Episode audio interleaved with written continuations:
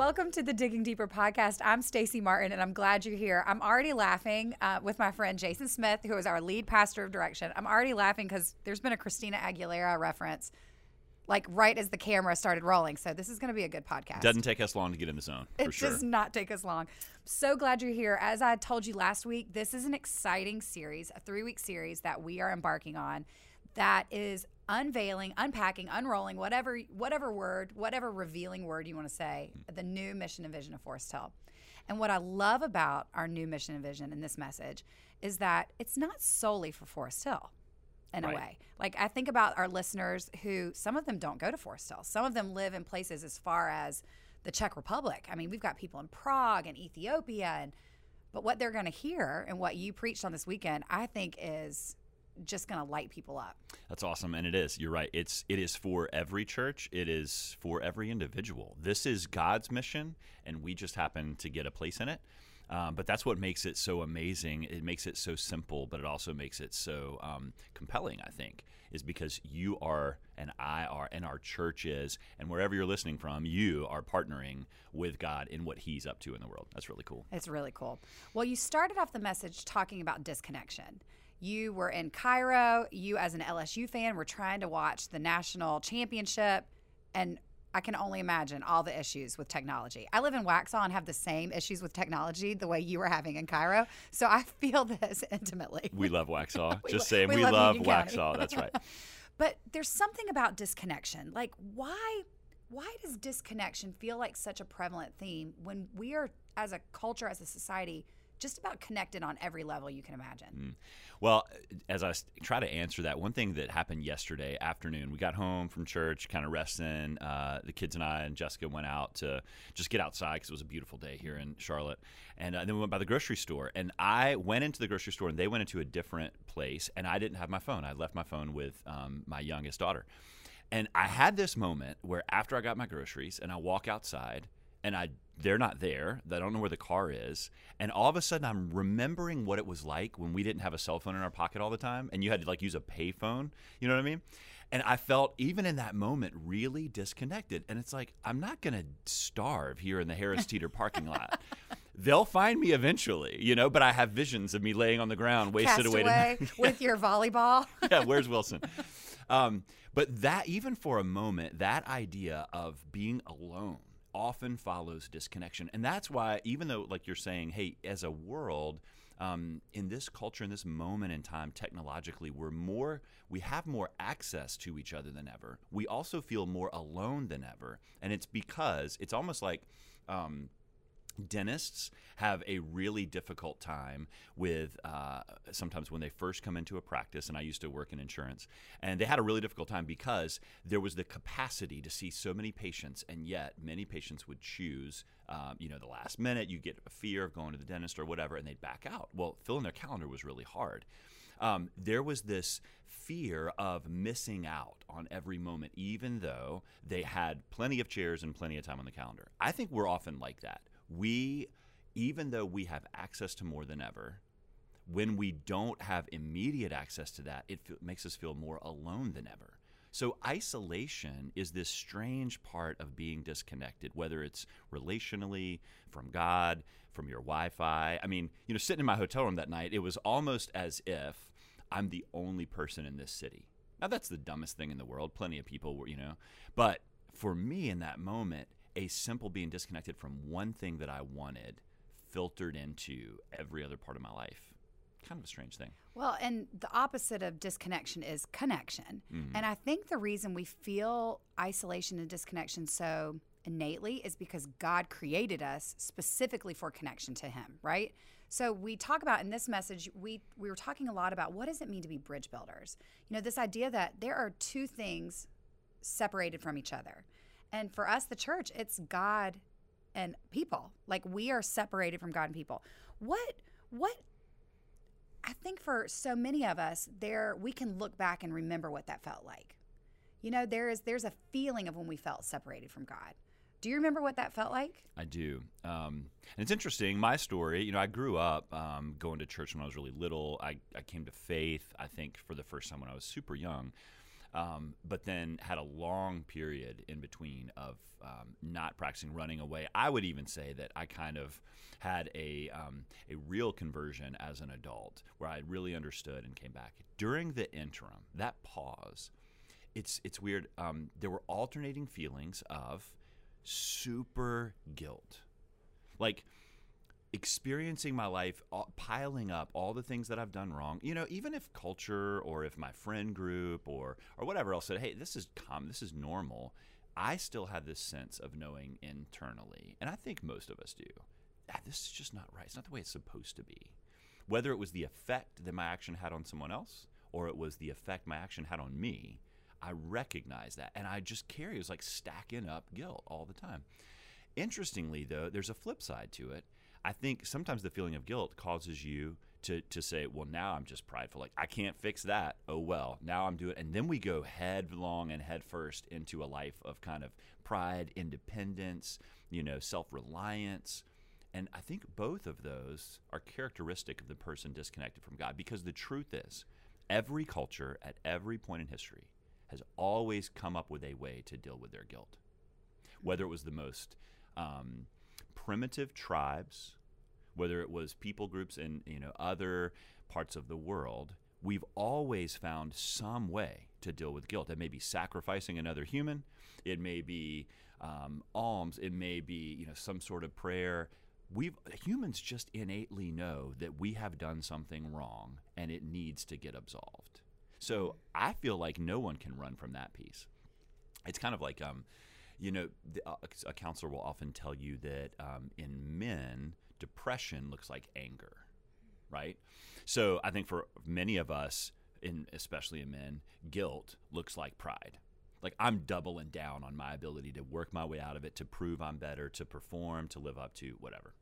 That's so interesting because as you were talking, I was thinking, oh, what was what what did I feel when I was separated from God? And my story story is similar to yours. I grew up in the church, probably accepted Jesus in an informal way at a young age, but it wasn't until I was an adult. But that interim time, mine it was a sh- it was just a shame cycle mm. over and over and over again of like that feeling where you feel the heat from your toes come all the way up as you remember or you feel guilt or it's just it was like I, I didn't want to live in that pit literally a pit of shame uh, just over and over and over again and I, I thought well gosh i wonder if it was because i grew up in the church and i knew that there was a different way. Like deep down, I had been introduced to it. So would that be the same thing for somebody who has never had an experience with Jesus? And I think you're saying, yeah. I agree. I mean, I think there are plenty of atheists or folks who are um, uh, and by atheist, I mean not just not a believer, but someone who is um, antagonistic towards faith of any kind. I think a lot of them would say, yeah, it's your religion that's causing the problem. The religion is putting in place rules that you're going to break that forces you to have guilt, and now we get to be the ones to deal with it, right? It's behavior mm, management, yeah. power grab. But I think if you look at, like, again, every single culture throughout history has always known this. I think it's just part of the human condition, and I think that's exactly what the Bible tells us you know that God has been dealing with all along. So we looked at a story in Acts 10 about two men, Peter and Cornelius, and they could not be more different. So Peter is one of Jesus's disciples, and Cornelius is a power player and in the Roman culture. I mean, he's like he's a Roman centurion, probably some sort of government. I mean, he's a power player. He's got it all together. I love that I love this story because I could totally I could totally see myself in it in a little bit. Mm. Like both sides of it, it was really interesting to see the dichotomy. So Cornelius, because he's such a power player, he's probably like what you were saying. He doesn't feel disconnected for anything. He's got power, he's got wealth, he's got influence, but he and Peter both start getting dreams and visions. Mm-hmm. So part of the story is, is that Cornelius gets a, a has a dream. He gets a vision from God.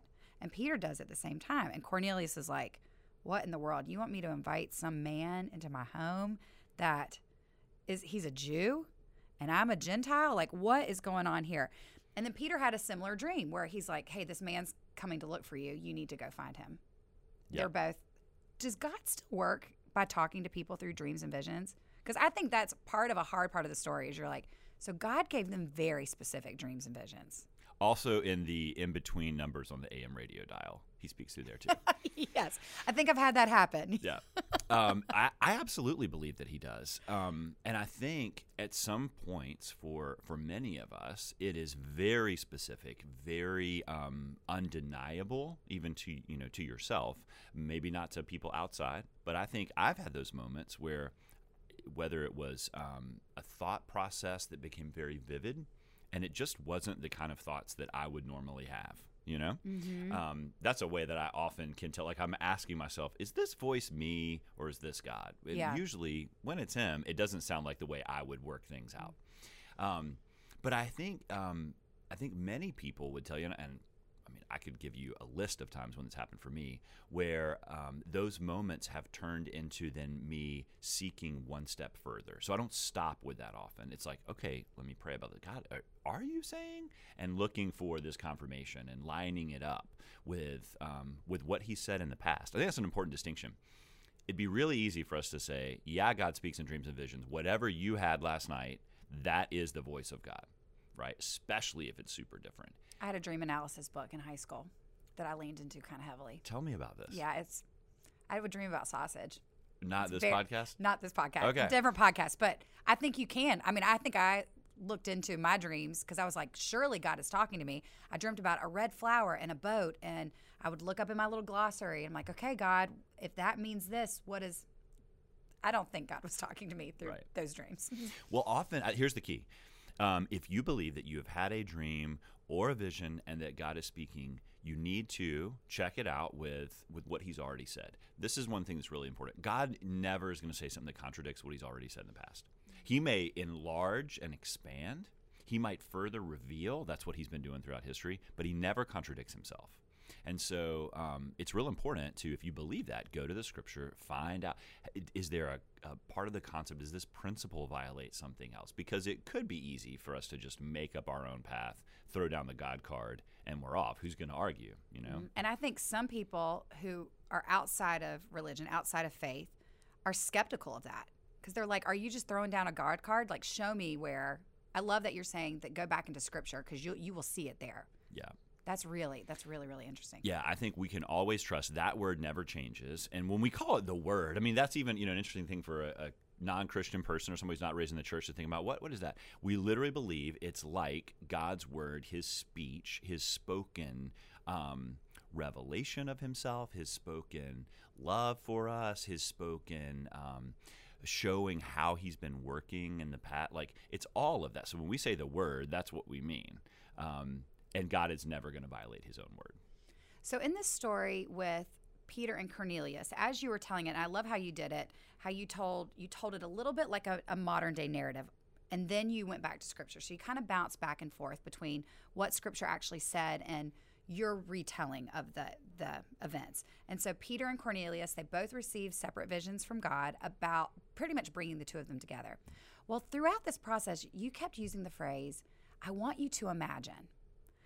And I loved it. For me, this was really powerful because I looked at both Peter and Cornelius, and in the instances that said, I want you to imagine, I, en- I enjoy, I say I enjoyed, that's probably a loose word, but I enjoyed being able to put myself into their story. Why is it important for us to use our imagination as, as a faith tool? It's funny you bring that up. My wife told me uh, yesterday afternoon we were talking about this the weekend, and she's like, "Yeah, you said you can you imagine or would you imagine a lot?" Um, and I think it's easy sometimes for us. Well, let me let me explain why I do that. I think it's really important that we make these scripture, this God's word, story, speech, right, His revelation, come alive because this was real um, life. It they were real people. I think it's very easy for us to read it and stay rigid and think, well, of course Peter did exactly what he was told, exactly the way he was told. He followed Jesus for three years. Um, and I'm not as good as Peter. And so then either I feel guilty or I kind of give myself an excuse. The fact is, Peter, Cornelius, everybody else we read in Scripture, they're real humans. They had the same fear, the same lump in their throat, the same sweaty palms. When God told them to do something different, it, we we don't have words because we're economizing in Scripture, right? Obviously, it was one thing; it was expensive to write stuff down, so you didn't use every word possible like we can do now, banging it out on a word processor. It was really, really difficult. You had to be tight. So they don't tell you every emotion all the time. Sometimes they do. Um, and I think if we don't put ourselves in that place and let our mind that God gave us to apprehend Him with as well, not just our intellect, not just the rational side of us. He also gave us the ability to to see and to imagine and to grasp Him in ways that words can't always even explain. You know, like beauty, same mm. thing. So I think if we don't use that, we're missing a whole aspect of uh, what He's trying to say to us. My point in this particular passage is I think it can easily get lost on us how hard building a bridge from where Peter was to where Cornelius was actually was for him. Now, God was working it, and we talked about that. We'll talk more about it later. He was in the middle of all of that. But from the human perspective, this went against everything that Peter knew to be true. And how often are we faced with those kind of moments? Well, that's what I appreciated so much about pl- letting this play out a little bit in my imagination because part of the scripture says that Peter walks in. Like he just, it's very definitive. Like you said, not a lot of words. Peter goes in. But what would have been actually the risk to him to walk into a Roman centurion's home as a Jew, knowing, I don't know what's going to happen. These guys know I follow Jesus. I could be arrested. I could be like, I don't, there's major risk. He's just watched Jesus, who had done nothing wrong in, in his eyes, be put to death and then absolutely resurrected. He's seen him, all that stuff. He's gone on back to heaven now. But don't you think the memory of them coming for him in the middle of the night and putting him in chains, those same kind of Roman soldiers was playing in his mind at that moment? He's far away from home. He's not in Jerusalem anymore. He's in this town called Joppa, now moving to Caesarea. This is Roman territory. He's in the seat of power of the oppressor. You can't tell me that he didn't feel all the same things that we would feel and we will feel when we are faced with an opportunity to obey God, say yes to building a bridge. I think you're absolutely right. But what's so, what's so interesting is like for Peter, I can look and be like, absolutely, he was afraid. He just just all the things you said. Of course, he just saw Jesus crucified, and he. But like, I have real fear in stepping out in obedience. I mean, I have real. What do you think those things are? Like, what are those fearful places that keep us from stepping into places that require us to build a bridge? Well, if you want to uh, pay the hourly rate, you can tell me about your fears first. um, no, I think it's real. I think um, I think some of the fear is we we have a very difficult time um, getting over being judged by other people. Um, often, where when we're having like this either fear of man or fear of woman, um, fear of people's putting us in a box in a category, it often has to do with this idea of connection and disconnection, right? The reason you're scared is because you may get the severed tie from your connection to friend group, people who think you're one way, whatever. That like even the fear of disconnection is what keeps us sometimes from doing this. Mm-hmm. I think that's part of it. I think often there's also this aspect that um, we're using faith, which means I can't see the next step on this staircase. What if the bottom falls out? What if um, what if I heard wrong? Mm-hmm. You know, um, so there's an aspect to uh, to just having to deal with the human idea of uncertainty about the future uh, that comes along with this, even when you know God specifically said, "Do this thing." Well, I wrote down what will people think because there are so many places you have to step into, especially if you're building a bridge between people who are from or who feel disconnected from mm-hmm. God, or even in the other divisions. I mean, if you think about Charlotte in this area, we are an area that has been formed by its divisions. Mm-hmm. I mean, all of our Charlotte's Got a Lot looks very glossy and sexy, but we are a city that has issues racially, socio- socioeconomically, neighborhood schools. I mean, there's just so much inequality that stepping into those things can make it be like, gosh, what what are people going to think? I was actually thinking about this story the other day in staff worship. Um, Todd Lesher, who who's on the parenting uh, podcast here for Forest Hill, he was talking about his dad, and his dad passed away a couple years ago. And his dad went and had lunch at a bar every week and saddled up to the bar and walked in, even though people were probably like, Look at Mr. Lesher over there getting a noontime drink, you know? He could have stopped because of what people what people would think. But he went in to build a relationship with that bartender that not because he was a bartender, but because he knew that guy was disconnected from God. Mm-hmm. Had nothing to do with his occupation. It had everything to do with his connection or disconnection from Christ. And I, I like how bold, you know, to say, stick it to the man. Like, I don't care what anybody thinks. I'm going to do it the way God would want me to do it. Yeah, and isn't that the story that when we do that, I, there are not many times when we could look more like Jesus. Think about the way he was described by the religious people of the time. He eats with sinners. He hangs out in the house with those people. That was all. That was true of then. It's true now. Um, but here's the beautiful thing about that: um, when we step into a, a moment of saying yes to cross the barrier, and and we get over our fear of what will people think I think a, a, couple of things happen. One is the the recognition, the affirmation from God of um, of actually doing this because He knows that we're feeling it, and I believe He brings peace and He brings strength. That affirmation will build your faith, right? But you won't know that until you actually do it. Often the peace is on the other side of that, mm. you know, practice or the problem. Um, to make all peace here you have you got to go through that to get to the peace of it. So I think that's a really cool opportunity for us. So Peter goes in boldly, obediently, and he just starts preaching to the gospel, not just to Cornelius, but Cornelius has assembled a whole group of people in his living room. Like, okay, you know what? If I'm going to bring this guy in, I need, I got to have some backup. So all these people are in the room. Peter just boldly goes, and before he even gets to like his big, like I wish I had drum here, like boom, mm-hmm. boom, like his big one liner, the Holy Spirit descends upon the room, mm-hmm. and like something big happens. Now you said it's just like Pentecost. What what what is Pentecost? You said this is just like Pentecost, but for the Gentiles, where mm. Pentecost had just happened for the Jews, which is kind of all encapsulated in the book of Acts, right? Yep. Okay. Yep. So uh, in the beginning of Acts, um, Acts one, the people who are left, the followers of Jesus, after he's gone up, they are waiting for like their next orders, and he says, "Go and wait, and then you're going to get power." Now, I don't know if they understood what he meant by that. I don't. know I would not meant, have. Yeah, is that like we're gonna get a, like a legal, you know, standing? Here's your permission. But what actually happened was, after some time of praying and kind of waiting for this, the the Holy Spirit, the power of God, and we talk about this often. It's the same Spirit with the same power that made Jesus start breathing again in his dead body in the tomb. That power came on them, and it didn't just come on to give them boldness and courage um, we read that they all started speaking in other tongues, other languages. And everybody who's watching that, you know, in this first instance, because they're in public, everybody's watching and is like, are these guys drunk? Have they been hanging out with the bartender? You know, what is going on? It's the middle of the day.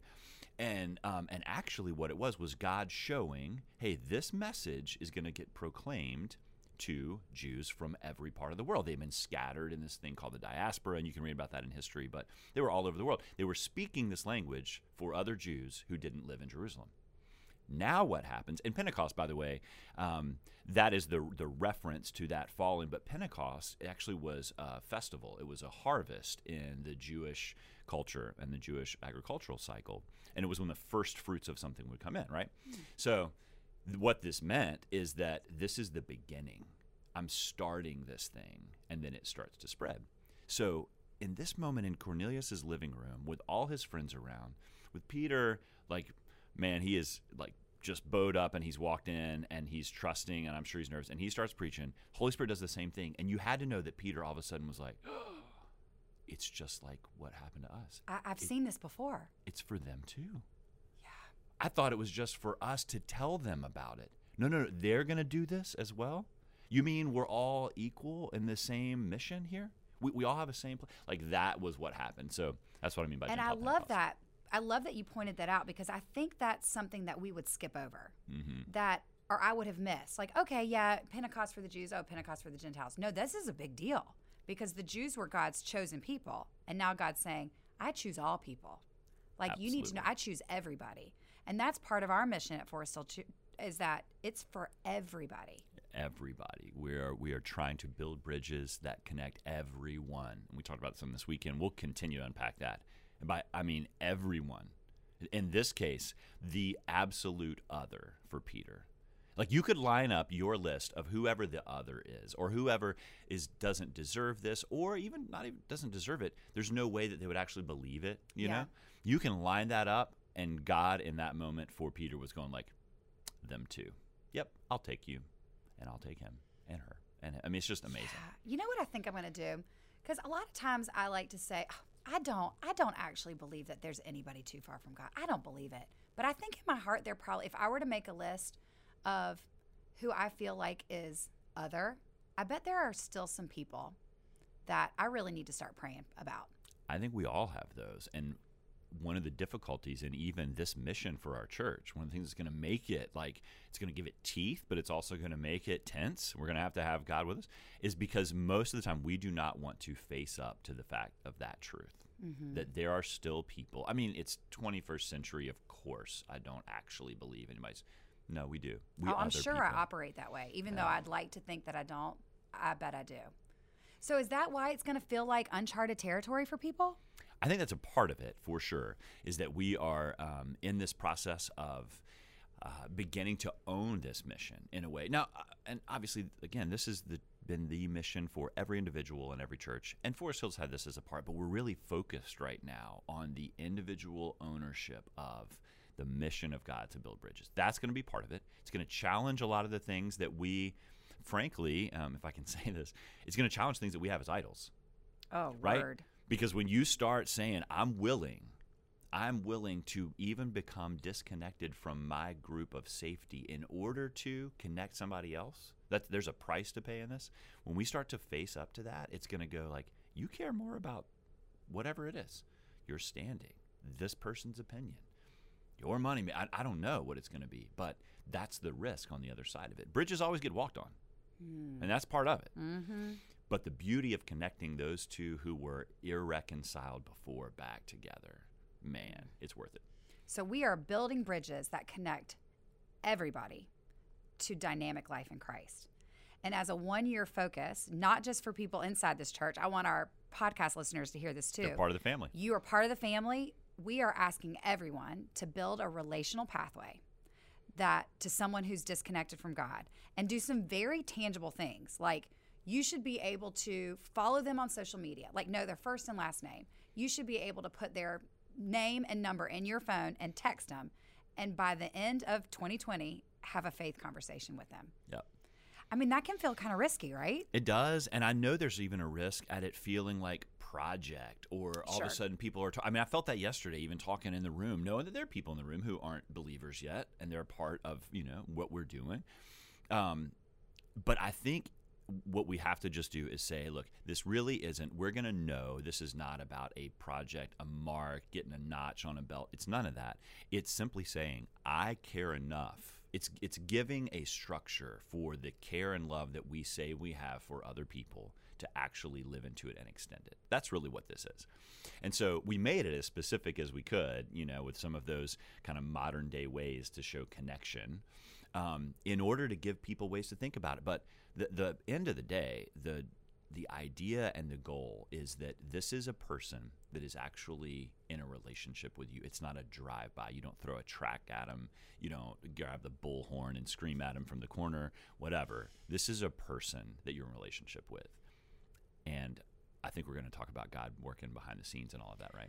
Yeah, we are because I think one of the reasons why people hear this, even in its simple, simple terms, like, okay, but the fact of the matter is, I, I can put somebody in my phone. I can even follow them on social media. But having a faith conversation, I'm going to screw that up. I'm not going to do it right. I'm not equipped. I'm going to say the wrong things. I may actually lead somebody astray. I mean, they may say, she, she, if she's been following Jesus and she can't get it right, then there's no way I'm going to do it. But I think we have to believe that God is working behind the scenes. I think it takes like there's right pressure and then there's wrong pressure. The right pr- pressure is that there are people disconnected from God. We should feel that pressure. Like we should feel the pressure of the people that we love and are in connection with being separated from God from e- for eternity. But the pressure of doing it on our own or that we're the only ones responsible for their salvation or their faith is kind of silly. It is. It's totally silly. And, and I think our story gave us a peek into why that's silly.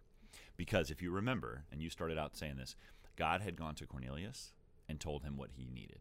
You you need this man Peter. He's going to tell you how to connect to me.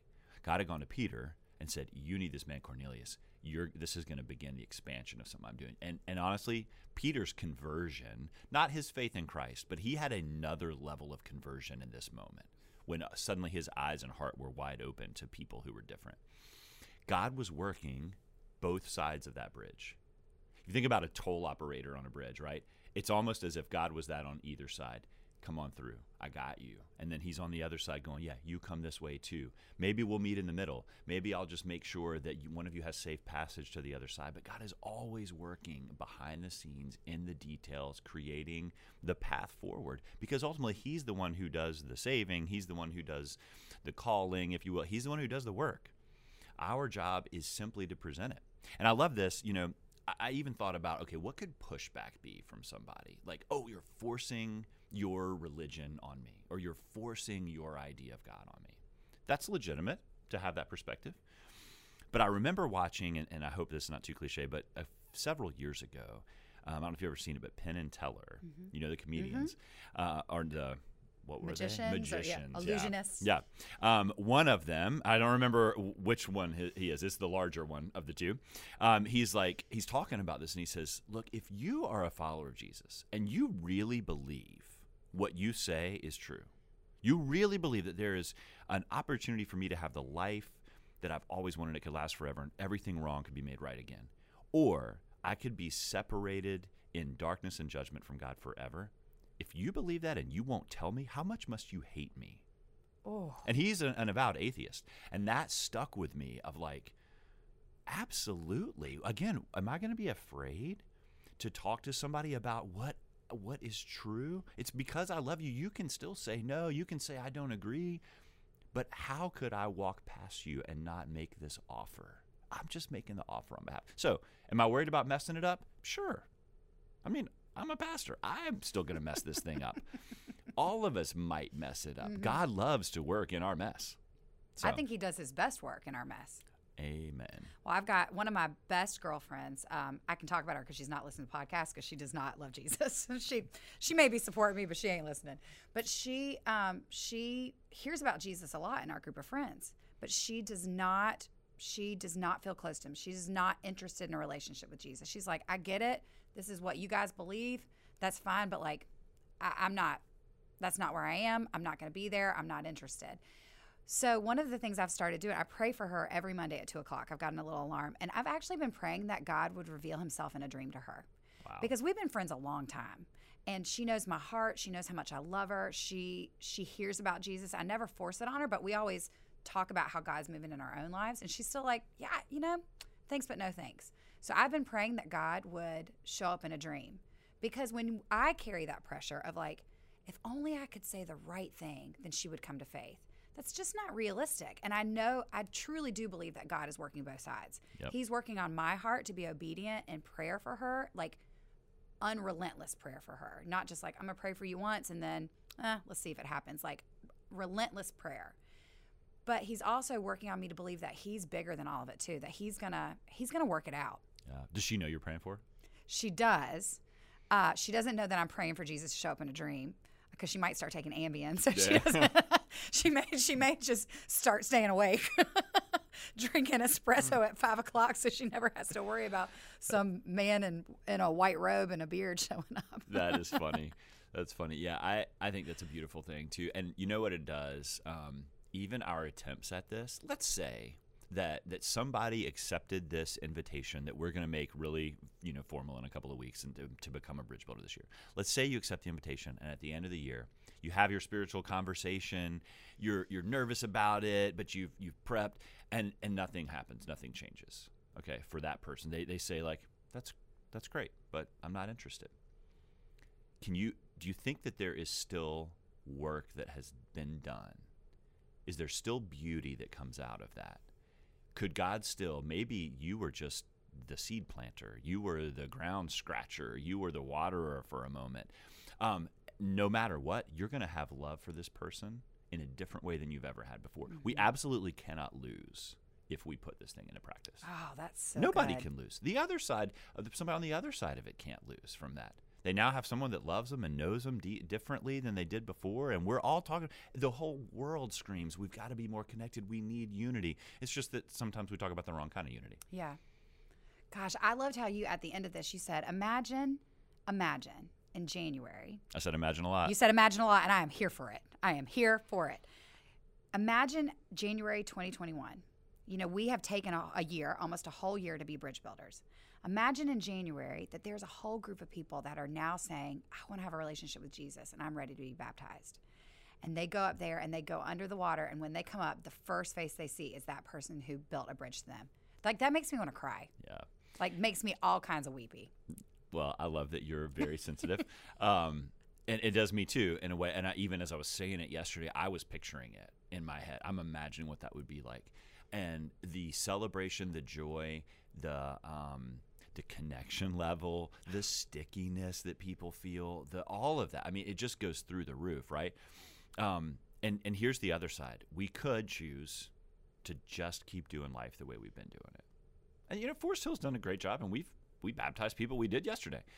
No, but but what if in this effort God decided, "Yep, I'm using this moment to launch something to spark a movement in hmm. Charlotte that's going to turn this place around. All those divisions you talked about, all of those places where people were, you know, disunified, I'm I'm going to give them something to be united around. It's my son. It's hmm. the it's the life that they're going to have forever. And what if he just chose to do that with this simple thing? Can you imagine So one day Crazy. telling your grandkids, I was there in Charlotte when that happened.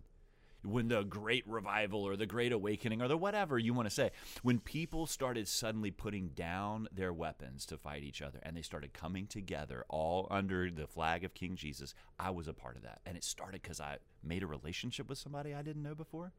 Unbelievable. Mm, that's so good. I'm excited. I am. I keep thinking. So my my family we're big Toby Mac fans, especially my sons. So Toby Mac has the song and it has this incredible video, and it's about racism and racial divides. And the video, and it's it's so timely for Charlotte and where we've been. But it's a young African American man and a white cop, and there is a big protest, or like a racial protest in the heart of the city. And there's an older African American man, and he goes to stand between the two sides and he ends up getting hit by somebody has thrown a rock or something and he goes down and both the young african american man and the white cop go to help this man up. And they're like no they're just battling. And all of a sudden the older man just raises his hands up to jesus to pray. Like this can't be the way it is. And you see in this music video hmm. the fact that we still have him is shocking but music video this reconciliation because of the power of christ between two racial side like the racial division between young old I mean it's generational. It's race it's socioeconomic it's and it's such a powerful image of what could happen That is amazing. it is just the and i just keep thinking not just along racial lines or socioeconomic but just ultimately between people who are separated from god and i'm going to use my imagination that i'm going to see my friend go under the water and i'm going to get choked up and when she comes out you know like that's really cool I can't wait. I can't wait to see that. i need more coffee obviously um, yeah, but and you know the the answer. I know that it, when we talk about building bridges and all this divided stuff, um, you could look from the outside and go, "That's so simplistic." yeah You know, um, you really think, yeah, actually, yeah I i, think I- it can work should we continue to work on upward mobility? Absolutely. Should we change laws that keep people in places and systemic racism and injustice and poverty cycles? Should we change that? Absolutely. Should we, you know, do all of the things that human effort can do? Of course we should. That is working for the peace of the place that we live. That is that's a acting like- result of bridge building it is. It's also the result of the gospel at work, the good news Mm. of Jesus saying, This is not the way the world is going to stay at work in us and at work in our efforts. And ultimately, that is the thing that does the work. That's Mm. where all the power is. So, I love it. Well, will you pray for us? Would you would you commission us? I think that's what I would like. I want you to pray for us, but I want you to commission us. There's a little over a thousand people that listen regularly. A thousand people. I would love for you to commission us to be bridge builders. you got it. Thanks. Well, Heavenly Father, um, it is evident and apparent uh, when we take a look at your story through the Bible that since the beginning of time, uh, in ebbs and flows, you have been working to create a family for yourself that includes and ultimately will include every tribe, nation, tongue, every group of people. that what you wanted from uh, your representatives, we said this weekend, your ambassadors here, was to make the invitation to come into the family to every single person. And so, as we've talked today, as we've listened to messages, as we've read and prayed, Lord, I, I ask that you would, um, in this moment, you would give us courage to take this step, that united together, we would take one bold step forward, following you into being bridge builders, that we would begin to see disconnected people find their connection to the source of life that they wanted in you.